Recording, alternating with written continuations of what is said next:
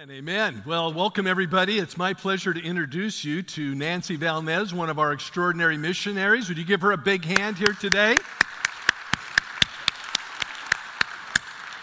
And Nancy, why don't you share with everybody kind of about what's been going on and where you're heading? All right, thanks. Well, first of all, I have always liked that picture. It was a long time ago, though. Hmm. I guess I need to get you a new picture, don't I? That's great. Well, Go with it. Stay with it. well, good morning. It's so good to be here with you. Thank you so much for leading in that beautiful worship. Like, where are those worship leaders? Boy, that was good theology. That's good. I love singing good theology. It's so it's so good for the soul. Those are the words we need to be repeating through the week when we face stuff that just doesn't make sense, right? So, anyway, um, just want to give you a little bit of background on myself because it kind of explains how I got to be where I am. I, I kind of have a niche ministry. So I felt called to missions when I was a teenager. And I told my family and I told my church that I was called to missions and that I was going to go to deepest, darkest Africa. That's what I said. Like, maybe it was a God thing because I ended up in deepest, darkest Africa. Like, uh, but not immediately. See, my church and my family knew that I needed to do something to get myself to the mission field because I wanted to be a career missionary. So like it was my calling in life, it was going to be my career, my career ministry. So I went to Northwest and then I went to nursing school and started applying for missions. And like I said, I actually ended up in deepest, darkest Africa. I ended up, my first term was in Zaire, the middle of the jungle, pygmy jungle. There were really pygmies there. I have lots of stories I could tell about Africa. But when I started, nursing school. I graduated in 1987. I never dreamt that my whole ministry would end up evolving around the mm-hmm. HIV AIDS epidemic. And when I got to Africa, that's exactly what I found men and women with HIV infection and dying from AIDS men, women, children, babies. And I came alongside them, you know, with my background in nursing. I was, you know, able to, well, there's not really there wasn't very much to be done for someone dying from AIDS in those days except just teach family how to take care of them so they could die maybe a, a, little more comfortable body position, if that makes sense. It was really all very hmm. miserable, but it was good ministry because even in that context, you know what? Jesus is present and he loves and he saves. And even though he may not heal all our physical ailments, he heals us from the inside. And then, you know, so many of these people ended up, you know, in eternity um, with Jesus because of the message that the church was able to share as they came alongside them in their suffering. So I did that in, in Africa for 15 years, and uh, my next overseas assignment after that was in, in the country of Russia. Now, I'm from Bremerton. I grew up during the Cold War. I thought that the Russians were our enemies. We used to do hit the, hit the deck drills, you know, like dive under the desk because that would save us from Russian nuclear fallout. I don't know how effective uh, desks are at saving school children, but that's what we did.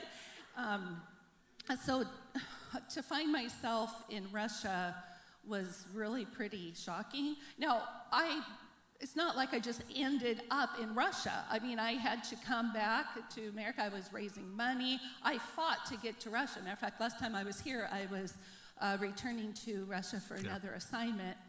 And I, you know, I, the, the political situation now in Russia, I, I like hardly even know how to talk about it because I love Russian people. I love Ukrainian people. I have friends on both sides. Um, I tell you, uh, Russia's breaking my heart. Russia is absolutely breaking my heart. And I grieve for the people of Ukraine, and I grieve for the people of, of Russia who are seeing the gains of the last decades just removed from them. Mm. Um, so it was really a, a, privilege to be able to live in that country. And while I was there, I worked in uh, um, Pentecostal church associated alcohol and drug rehab centers.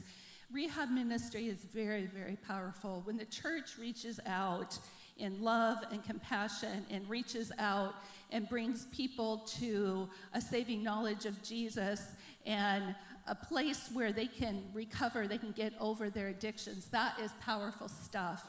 And when people fall, I mean, how many, I won't ask for a raise of hands, but uh, even in my family, uh, we've had people who have been on drugs and then have gone back and forth and back and forth, and that's heartbreaking. But the Russian church does that really, really well. There was a man that one of the uh, some of the leaders of a rehab center that I was working with, they picked him off off the side of the road. His name was Sasha. It was actually late fall. It was getting to be cold. It was probably high 20s, low 30s, and they this man was laying with clothes on the side of the road. He had literally gone out there and laid down because he was ready to die. There was no hope for hmm. him. And there really wasn't wow. any there really wasn't any hope for him. He had he he had advanced age, stage four stuff. He looked yeah. like any of those poor Africans looked when they were dying from AIDS back in the, the 90s. He was emaciated and he had all these horrible infections all everywhere. And oh, it was just awful. But you know what? The, the rehab leaders picked him up, kept him in the rehab center, and ministered to him and accompanied him to death. They were like with him when he died. And they, then they picked up his body and built a box and put him in the ground with a cross so he'll be remembered. You know, it's a, uh, it's a, it's a pretty gritty world out there, you know? A lot of grit and a lot of pain, but a lot of beauty as well that comes when the church is the church and works out, speaks out in love and compassion. So I thought I would be in Russia until I retired, but that wasn't meant to be. So now I have an opportunity to return to Europe. Well, you know, parts of Russia are actually considered Europe, so I say return to Europe because, you know, if you consider Russia to be a part of Europe, but whatever. Um, I'm going to be going to Central Europe, basing out of the city of Vienna. So that's a new one. Didn't see that coming. Uh, remember back in the day, there was that song, Please Don't Send Me to Africa. Don't think. Remember that song? Yeah. No. Please don't send me to Africa. I won't sing it anymore. Who remembers that song? Please don't send me to. Okay, I'm a bad singer. There's some people remember. So, um, I never, I never saw, I never saw Vienna coming. But I believe that it's going to be a very strategic place for me to base. It will give me access to alcohol and drug rehab centers throughout uh, Central and Southeast Europe, coming alongside men and women who are infected with HIV, but also those who are at risk of HIV. And there's some really good ministry involved in this. When you come alongside suffering people, you have you you you're close enough to be able to share from your heart. And you know, with some of these Russians that I worked with, I just I was I just felt like I could come up to them, and in my heart, I was like reaching out to them and just grabbing them and squeezing them, just like being that close. I got to be that close to Russian people and to just kind of squeeze the love of Jesus into them, you know, and hmm. and you know, Russia's or Europe is is so sophisticated. Certainly, Vienna, Poland, Germany; these are very sophisticated countries. But you know what? People are lost and they need Jesus because they've never heard. And when you work in this kind of earthy ministry, it's really earthy. You know, it's kind of down there in the grit and the grime, and just have the opportunity to come alongside people and just, you know, yeah. I'm not really hugging them, but I'm hugging them in my heart. And mm-hmm. it's just such a privilege to be so close, to be so close to people and in their suffering. So, yeah, I'm, I'm excited for the next, uh, for the years to come. And I want to thank you so much, Pastor Rob, for um, the many years of support you, you guys have been on my support team since the very beginning, so Beautiful. like 35 years, something like that. Um, I am very much a, a, product of this local church. So thank you, BCA, for partnering with me. Thank you for partnering with so many missionaries across the globe, and of course, for those that you as a church go out and minister to. So thank you, local church, for that.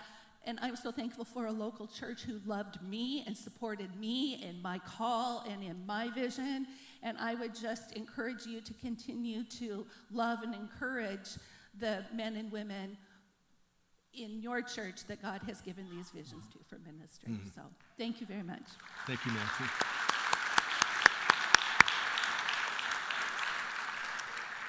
We thank you, Nancy, for your faithfulness uh, through all these years. And uh, what a joy it has been for us to partner with you. And, uh, you know, we have many medical professionals in our church. And, of course, uh, this is a church that really focuses on compassion in our community. So the very ministry that you discuss and you do uh, really resonates with us. So uh, it's such important work to show the love of Jesus in that way. So thank you, thank you.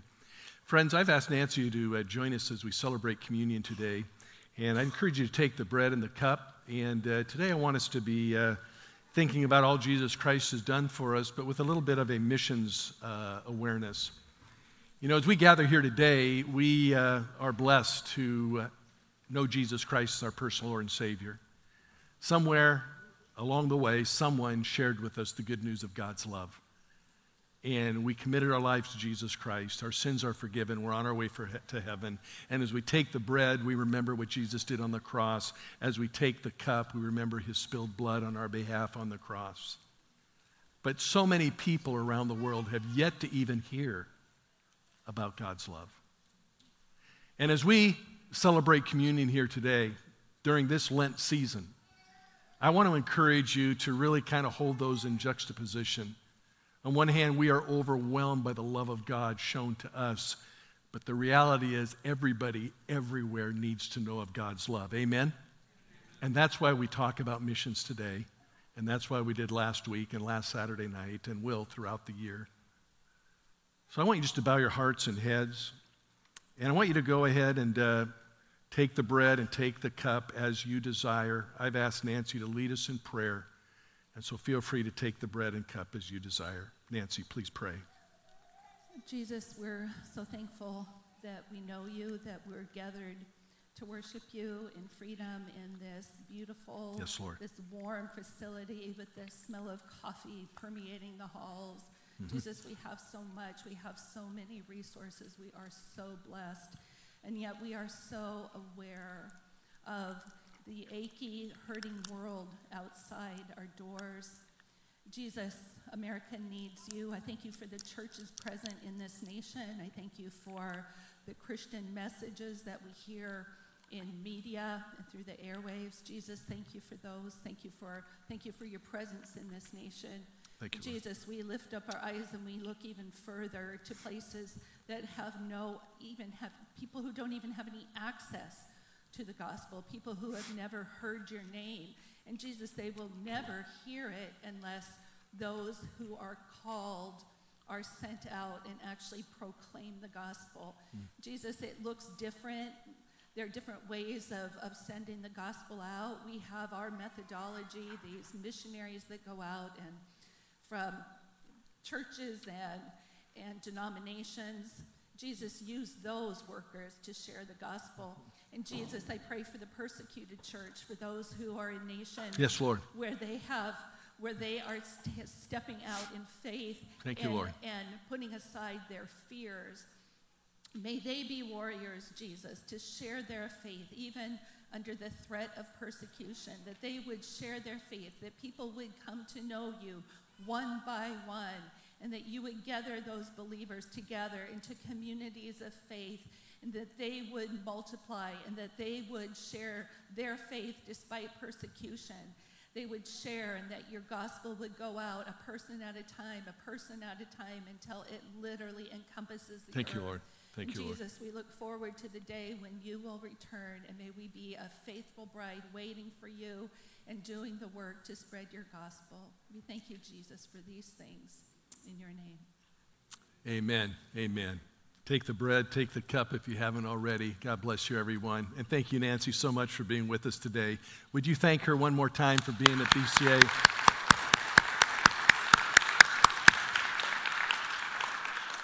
If you were not with us last Sunday, you uh, didn't receive one of our uh, missions booklets. They are at the Connection Center. I would encourage you to grab one on your way out. If you're interested at all to learn about uh, the vision and philosophy of missions here at BCA. Uh, I always like to use this book to uh, just really help everybody understand this is a big deal for us here at Bethany. If you turn to the middle pages, you'll see a, a prayer journal. Missionary after missionary, just like Nancy Valnez, are pictured. Uh, their place of ministry, for the most part, is listed in here unless they're in a sensitive area.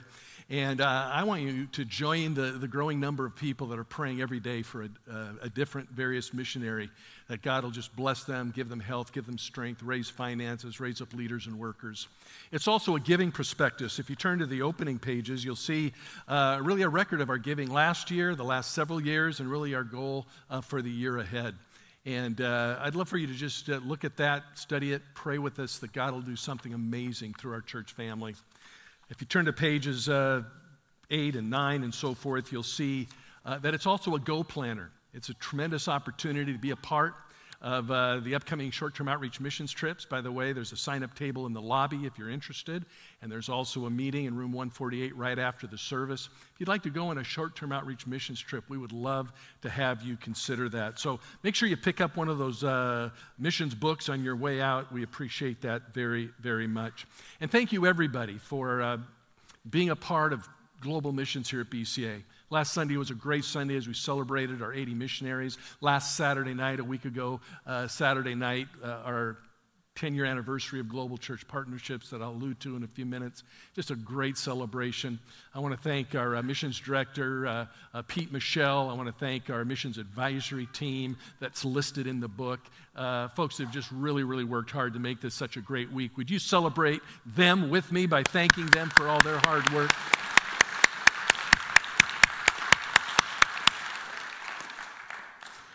Today, I want to uh, introduce our uh, message by reminding us that we're in this series on Lent. And, uh, you know, several weeks ago, we started with a message on soul surrender, and we looked at James chapter 4 and Matthew chapter 6. And then uh, three weeks ago, we started looking at Matthew chapter 6, the greatest Lent sermon ever preached by Jesus himself, where he says, I want you to pray, I want you to give, I want you to fast. He doesn't say if you do it or, you know, think about doing it. He says when you pray, when you give, and when you fast. It's expected normative behavior for every Christ follower. Jesus says, if anyone wants to come after me, he must take up his cross daily and follow me. We, as Christ's disciples, engage in the disciplines, the spiritual disciplines that Jesus engaged in. And Jesus prayed, he fasted. He gave. He gave his life. And he was all about serving other people. And we want to walk in his footsteps. So, this Lent, I want to encourage you to really think about living, loving, and leading like Jesus by thinking about the lost. What do we need to adjust in our own lives to align our heart with the heart of Christ? Jesus came for the lost. God sent his son for the lost. Jesus died on the cross for the lost. He says, As the Father sent me, now I'm sending you. Go into the highways and byways. Share the good news of God's love. There's no way getting around it. The lost are on the heart of God. When is the last time you prayed? For the lost? When is the last time you gave so lost people could find their way to Christ? When is the last time you fasted for the lost?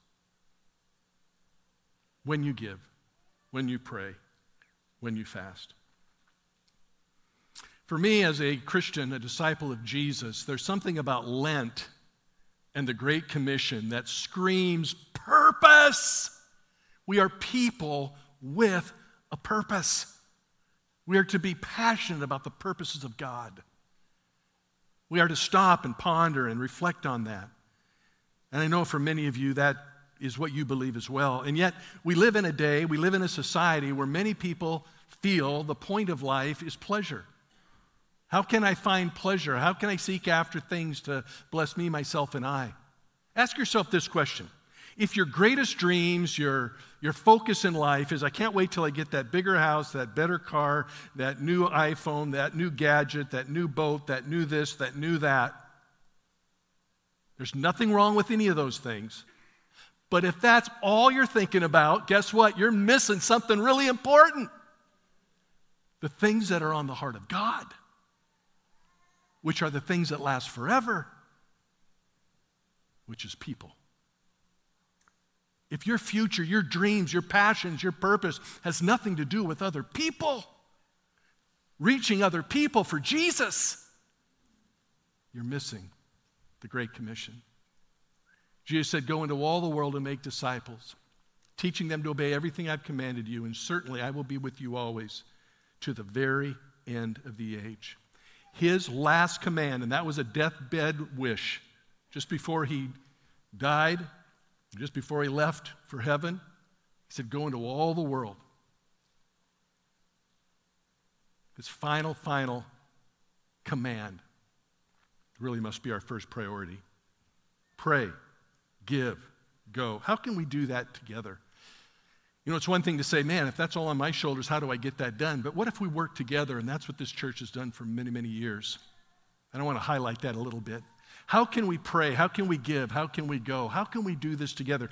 Last week we talked about doing it through our 80 missionaries, and many of you give faithfully, faith promise giving, month in, month out to support our missionaries. Like Nancy, there's no way they go without us uh, praying for them and giving. We're all a part of the team, we're all absolutely essential. They're the go team, we're the pray give team and both are absolutely vital. Today we're going to talk about global church partnerships, and I want to ask our ushers to come down the aisle and make sure everybody received one of these brochures. If you were not at the banquet, then you probably haven't received one of these. Just flag down the ushers as they come down. Wave your hand, and they'll make sure they hand you one of these. I really want everybody to have one of these, to be praying about our global church partnerships, to celebrate all that's happened these last 10 years, and what's coming up here as we move ahead in 23, 24, and 25. I really want to make sure you have this. So go ahead ahead and flag them down. I know people were out of town, weren't able to be with us. We'd really love for you to have that. Last week we celebrated sending short term outreach missions trips and, and partnering with our global church partnership missionaries and, and pastors in different regions, missions regions around the world. We send teams, we do construction, we help buy property, we help buy vehicles, we do water ministry, water wells, water tanks, uh, you know, medical missions, we do compassion work, children's work, youth work, uh, we do pastor training, we do uh, men's and women's work, and, and on and on it goes. So much goes on uh, through uh, the teams that go out. And we celebrated 10 years of that, and this brochure is really a, a recap of the things that we celebrated. In fact, uh, if you, if you look closely, you'll see in 2013, uh, we started our Global Church Partnership Dream and Vision, and we went to Eswatini. That was our very, very uh, first Global Church Partnership. And uh, as we made our way to uh, Eswatini, we uh, got involved in pastor training and construction and children's outreach. Uh, we helped with water wells, which was really important to us to show the compassion of Christ. Uh, you see a picture here of, uh, of, me in Eswatini holding uh, a little baby. I remember distinctly uh, sending a message to my wife saying, I'm not coming home alone. Uh, and of course, she was all for it. I mean, these, these kids are just absolutely darling. And then when you put on top of that obvious fact, many of them are without their mom and dads because of uh, the fact they died because of the age, AIDS epidemic. Many grandmas are raising their children. Never forget it. They're called go go's. How many grandmas out there feel like you got to go go to be able to keep up with everything? Well, they're called go go's. And uh, it's just, you know, heartbreaking, heart rendering. I mean, you're just touched in every way you can imagine. Eric is pictured on the right hand uh, uh, slide there. If you look closely, you'll notice he has half an arm, as I shared with the folks at the banquet. Uh, Eric was helping build bricks uh, for church construction. And uh, the brick building machine zigged when it should have zagged, severed his arm.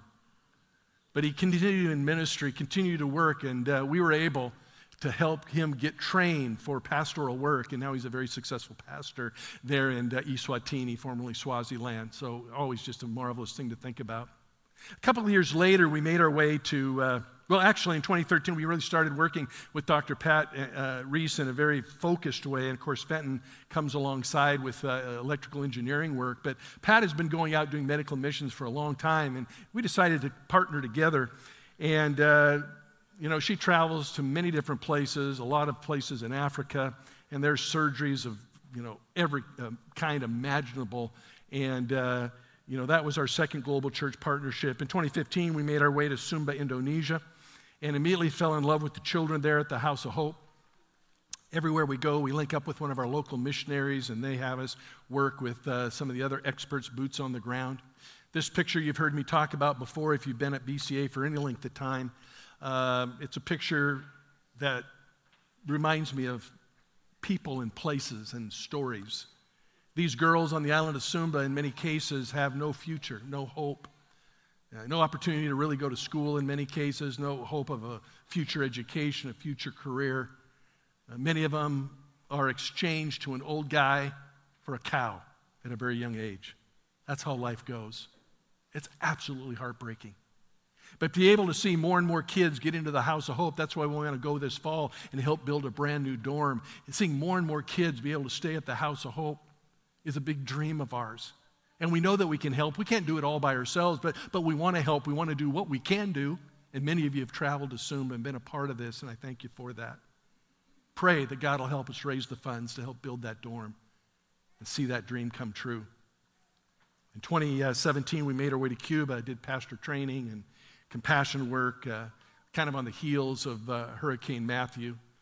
We made our way all the way to Baracoa and met uh, uh, Julio and his wife Elvis, as you see on the left.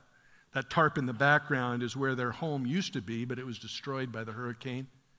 And then uh, Pastor L on the right, just heard from him last week or two weeks ago. Uh, we continue to stay in touch. You, as a church family, we as a church family, were able to purchase a new vehicle for him uh, this past year so that he can get around and, and do his work, visit other churches, be an encouragement, be a help. Just such a great blessing. And then in 2018, we made our way to Albania. And uh, our team has done construction work and uh, pastoral training. And uh, we provided a uh, brand new van uh, for the ministry, compassion work, teaching in the Bible school, children's ministry, and on and on it goes. Um, what a rich opportunity we have to be a blessing in this way. If you weren't with us at the banquet, you're not aware of this, but in the last 10 years, our church family has given $1.3 million to Global Church Partnership. Can you put your hands together and celebrate that? That is incredible. That's on top. That's on top of all of our regular work in supporting our 80 missionaries, which is really such a fundamental thing. This is just kind of on the top, you know, in our spare time when we have nothing else to do. Um, what a powerful testimony at this next slide, you'll notice that um, the annual giving has been really, really solid and consistent, even during COVID. Uh, just regular, regular giving to the global church partnerships, again, on top of supporting all of our missionaries. I can't thank you enough for your vision, your faithfulness, your heart to reach the lost. You can see in the next slide that our per uh, uh, GCP giving, people are even starting to give now to Portugal, even though we don't go there till next January. And through the years, there's been just faithful, faithful giving to each of those areas. Do you know how many storm trips our church family has been engaged in the last 10 years? That's right, 37. 37. Can you believe that? When I saw that number, I thought that is a lot. That's almost for a year. Now, 16 are medical missions trips, and then 21 are other kinds of trips.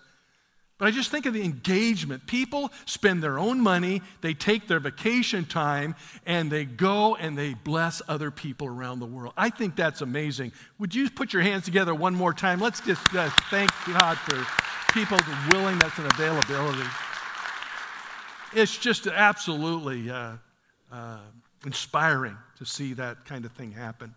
I was trying to add up the different uh, storm positions. You know, some people go every year or every other year, so uh, this wouldn't be the actual uh, number of, of unique people, but uh, there's got to be over 250, maybe approaching 300 different uh, short term outreach missions positions that uh, are represented by the, those 37 trips. It's absolutely inspiring to me, and I can't thank you enough for your faithfulness.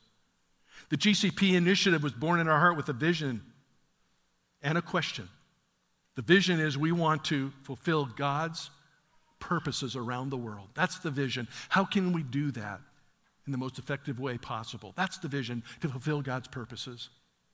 And then the question is how can we help more and more people to become engaged? How can we inspire more and more people to become engaged? You know, the purpose of storm trips are uh, probably obvious to everybody, but in case you haven't really thought it through, the reality is many, many missionaries, and I don't have an updated percentage, but it used to be a vast majority, but many, many missionaries are on the mission field now as a full time vocational missionary because somewhere along the line they were able to go on a short term outreach missions trip. I can think of over five uh, of the folks that we support that uh, went out into missions from our church alone in the last several years. I think that's pretty amazing. You know, there's something about going and seeing and experiencing and, and understanding what's going on that just really is inspiring. When we go on short term outreach missions trips, you know, we have a couple of values. We, uh, we like to go and, and work with missionaries, the pros, the experts. You know, who is our missionary we can go with? And we go where there's not a lot of people standing in line. And God has blessed and used us in a powerful way. I want to invite Maddie Simpson to come on up here. Maddie's one of our very own. Would you give her a big hand, everybody? Come on, Maddie. Maddie has been uh, serving in Indonesia, and uh, as many of you know, because you've supported her, prayed for her, uh, she has been there for the last two years. Tell us what you've been up to. Yeah, so for the first year, I served in Surabaya uh, with John and Corey Taylor, and I worked in the kids' ministry. And then I moved to the island of Sumatra, and I worked with um, IC Medan in the city of Medan on the island of Sumatra. And so when you're uh, there, you've got this feeding program that has just really, really developed. Maybe share a little bit with how that thing started small and it kind of grew and grew and grew. Yeah, so I was given an opportunity to um, give the church opportunity for outreach. So my job was to pray about things that we could do that I could have the church come alongside of us and go out. And so I prayed and I thought a small way we could start is just feeding people. And so there's a lot of communities in Medan that is called the trash communities where people live off of the trash. They pick it up and then they resell it. And those are the people that we just a lot of people just walk right past. You're at your car, there's 3-year-olds with a five year old coming up to your car selling those things to you every single day. And so I, it was just on my heart. And I prayed and I said, okay, let's feed 25 people. So if we do 25 hot meals and 25 sembako bags, which is like a grocery bag, so it has instant noodles, rice, oil, sugar, the necessities, we can go and pass those out. So 50 items. I think it's doable. So we presented it to the church. And then we went to go shopping and we realized that it went from 25 to 250 bags that we were able to do and 250 Sembako bags. So 500 items in all. so I thought, okay, let's see what else God can do. And the next month, it again grew from 250 to 400 Sembako bags and 400 meals. So volunteers come, they cook all the meals, they package it all. The church doesn't pay for anything, it's everyone that comes and they see what we're doing. There was local businesses that weren't even Christians that were actually Muslim-based um, businesses that were coming and donating items because they said, we don't know what you're doing, we want to serve, we don't know how. When you're in a third world country, you don't realize how overwhelming it can be. You don't know where to start. And so they came to our church and said, we want to help. And so that's how it started. Well, Maddie is quite, uh, quite a worker bee, so I'm not surprised uh, things are going as well as they are. Uh, you know, Maddie, we've talked, but share with the folks a little bit about how Storm Trips, BCA Storm Trips, has contributed to your call to missions. Yeah, so I attended, I think, my first Storm Trip in 2016. I went to Eswatini. Um, I always loved Mission Weekend. I was always sitting probably all the way in the back, sitting and enjoying listening to the missionary stories but I never thought I would be able to be the one to go until um, Storm Trip started coming up, and I thought, okay, I've prayed, I give, and now I'll do my two weeks, I'll do my part, and I'll go. Um, and so I was able to go and serve in Eswatini, and then the opportunity come, came up to do medical missions in Sumba. And so we, I didn't know where it was. I was like, honestly, I don't really know where Indonesia is, but I'll go. and so I hopped on the plane. It looked like we did an emergency landing. We landed in Sumba, and um, God really began to break my heart. And I thought, I'll do my two weeks and then I'll go home. But when you go and you serve and you're able to see the things that you give towards, God really begins to break your heart. He begins to open your eyes to those things. That I was able to see what my funds were investing in. There was a child that came to the House of Hope and they asked, Why are you so excited to come? And he said, Because I know I'll have rice three times a day. It's those things that God begins to break your heart and why storm trips are so important. I always say, even if you can just go on one, you're able to see what your funds go to. You're able to invest in things that are going to last forever. So, mm, yeah. That's exciting, Maddie. Maddie is home for a bit here this year, and then she's going to head back. And I'm going to ask her to stand out at the table in the lobby so you can stop by and visit with her. Uh, she'll be raising support to get back to Indonesia, and we're just so proud of her. And uh, she has some very famous parents in our church. How many know Pastor John and Jen Simpson? So uh, we're very, very proud of Maddie. Would you give her a big, big hand? Thank you, Maddie.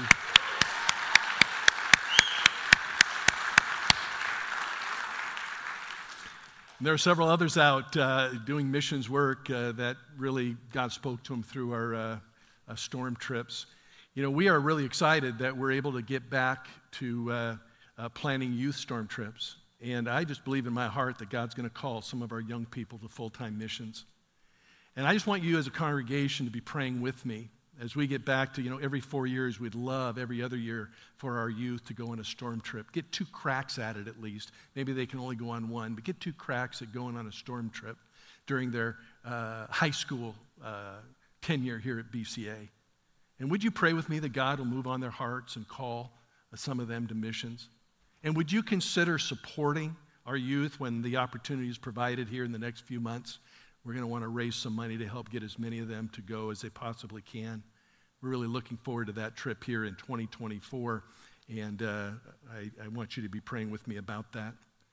In the last few minutes that we have, I want to uh, invite you to just think about your part. Throughout this entire uh, series of Lent, and certainly the last three weeks, I have continually made the statement when it comes to giving, that's a very personal question. What is God laying on my heart to give? And I want to invite our ushers to come down with one more handout here. And it's basically a pledge card. If you were at the banquet, you already received it. But it's a pledge card that says, hey, I'd like to make a uh, gift to the Global Church Partnership Outreach at BCA. Or maybe God has laid on your heart a specific GCP that you really, really want to throw your heart into. Maybe it's Eswatini, maybe it's Sumba, maybe it's Albania, whatever the case may be, medical missions, etc. Spend some time with God in prayer and fasting. Ask God what He would have you give. And then let me add one more thing. Consider going on a storm trip sometime this year or next year or even three or four years from now if you need more time to prep. As we look ahead to the next 10 years, I want you to stop and think about just a couple of things. You see on the screen, we're planning to go to a couple places the next couple years.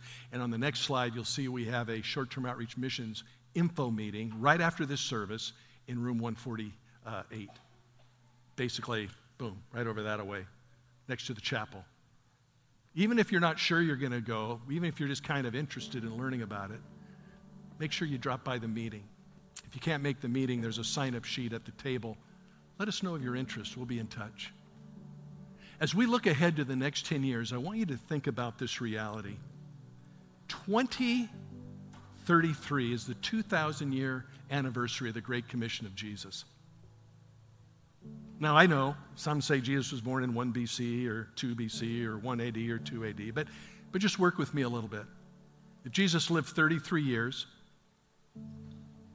then in 33 AD, he gave a great commission to his disciples, and he said, I want you to go into all the world and make disciples. The Great Commission is not impossible, it's just unfinished. And you and I need to work together somehow, some way to do our part. Every church needs to ask that question. At BCA, we're very, very passionate about being faithful to fulfill the Great Commission. Is it possible to grow from five to 10 global church partnerships over the next 10 years? I don't know, but we're sure going to try. Is it possible to go from supporting 80 missionaries to 100? Some come, some go. That's going to take quite a bit of challenge, quite a bit of finances.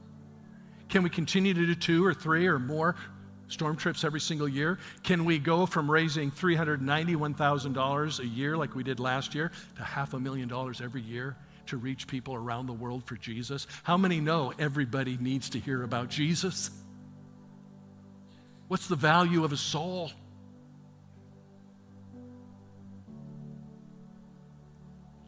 As American Christians, I think it's important for us to ask the question what can I sacrifice so that I can give? And that's a personal question that I invite you to ask.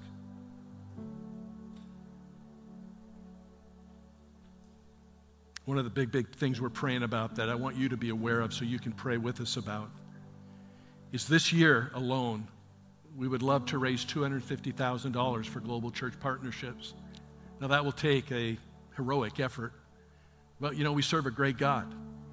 And every year there are people that do something special. They sell property or get an inheritance or something happens. They go, I want to build a dorm in Sumba. I want to help with that church project in Albania.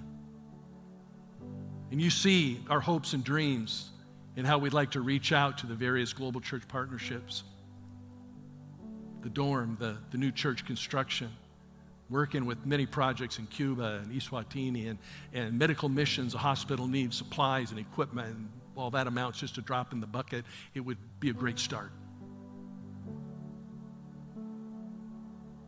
God, what would you have me to do? That's always the question. What would you have me to do? Use us, God. Use us, God. One of my life verses and a compelling, compelling verse is Acts 1 8, where it says, You will be my witnesses in Jerusalem, Judea, Samaria, and the ends of the earth. Sometimes during missions weeks like this, I'll have people come up and say, Hey, why are we giving so much money to missions? We got so many needs in our own backyard in our community. And then during our Bethany Compassion Center weeks, I have people come up saying, How come we're doing so much in our community? There's so many needs around the world.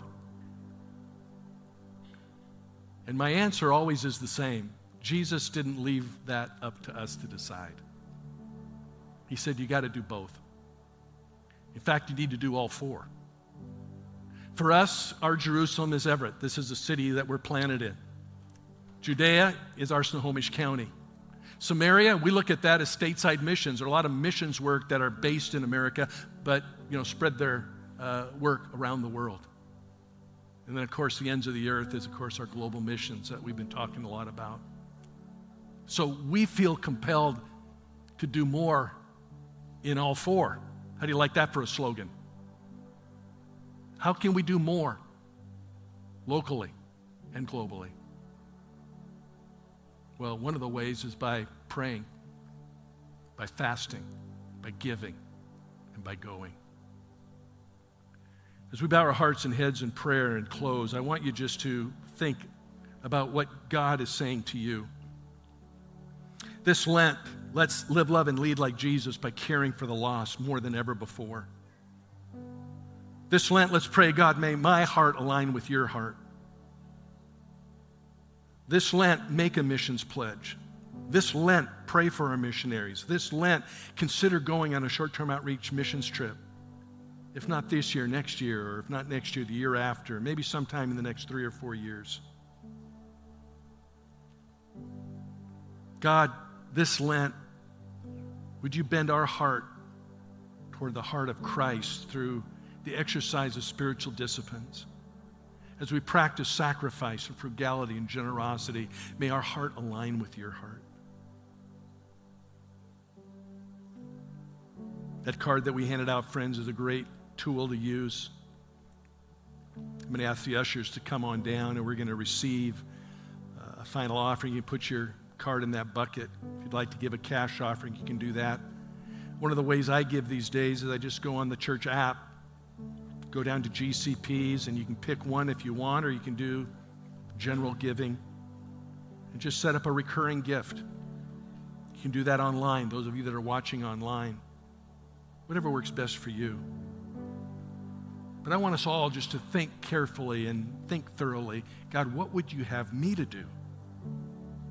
As we focus today on our global church partnerships going from 5 to 10 over the next 10 years. In 10 years from now, we are going to be celebrating 20 years of global church partnerships. I wonder how many resources we can raise. I wonder how many storm trips we can put together. I wonder how many of us will be called into full time missions. It's a powerful thing to ponder. Thank you, Jesus, for this church family that gets it, understands the message, and has for years. But Lord, we all pray, continue to grow us in generosity and sacrifice. Continue to align our heart with the heart of Christ. May we have a passion for the lost as you do. And we pray these things in Jesus' name. Amen. Amen. God bless you as you give. We're going to sing a closing song and then we'll be dismissed. Thank you so very much. God bless you, everybody.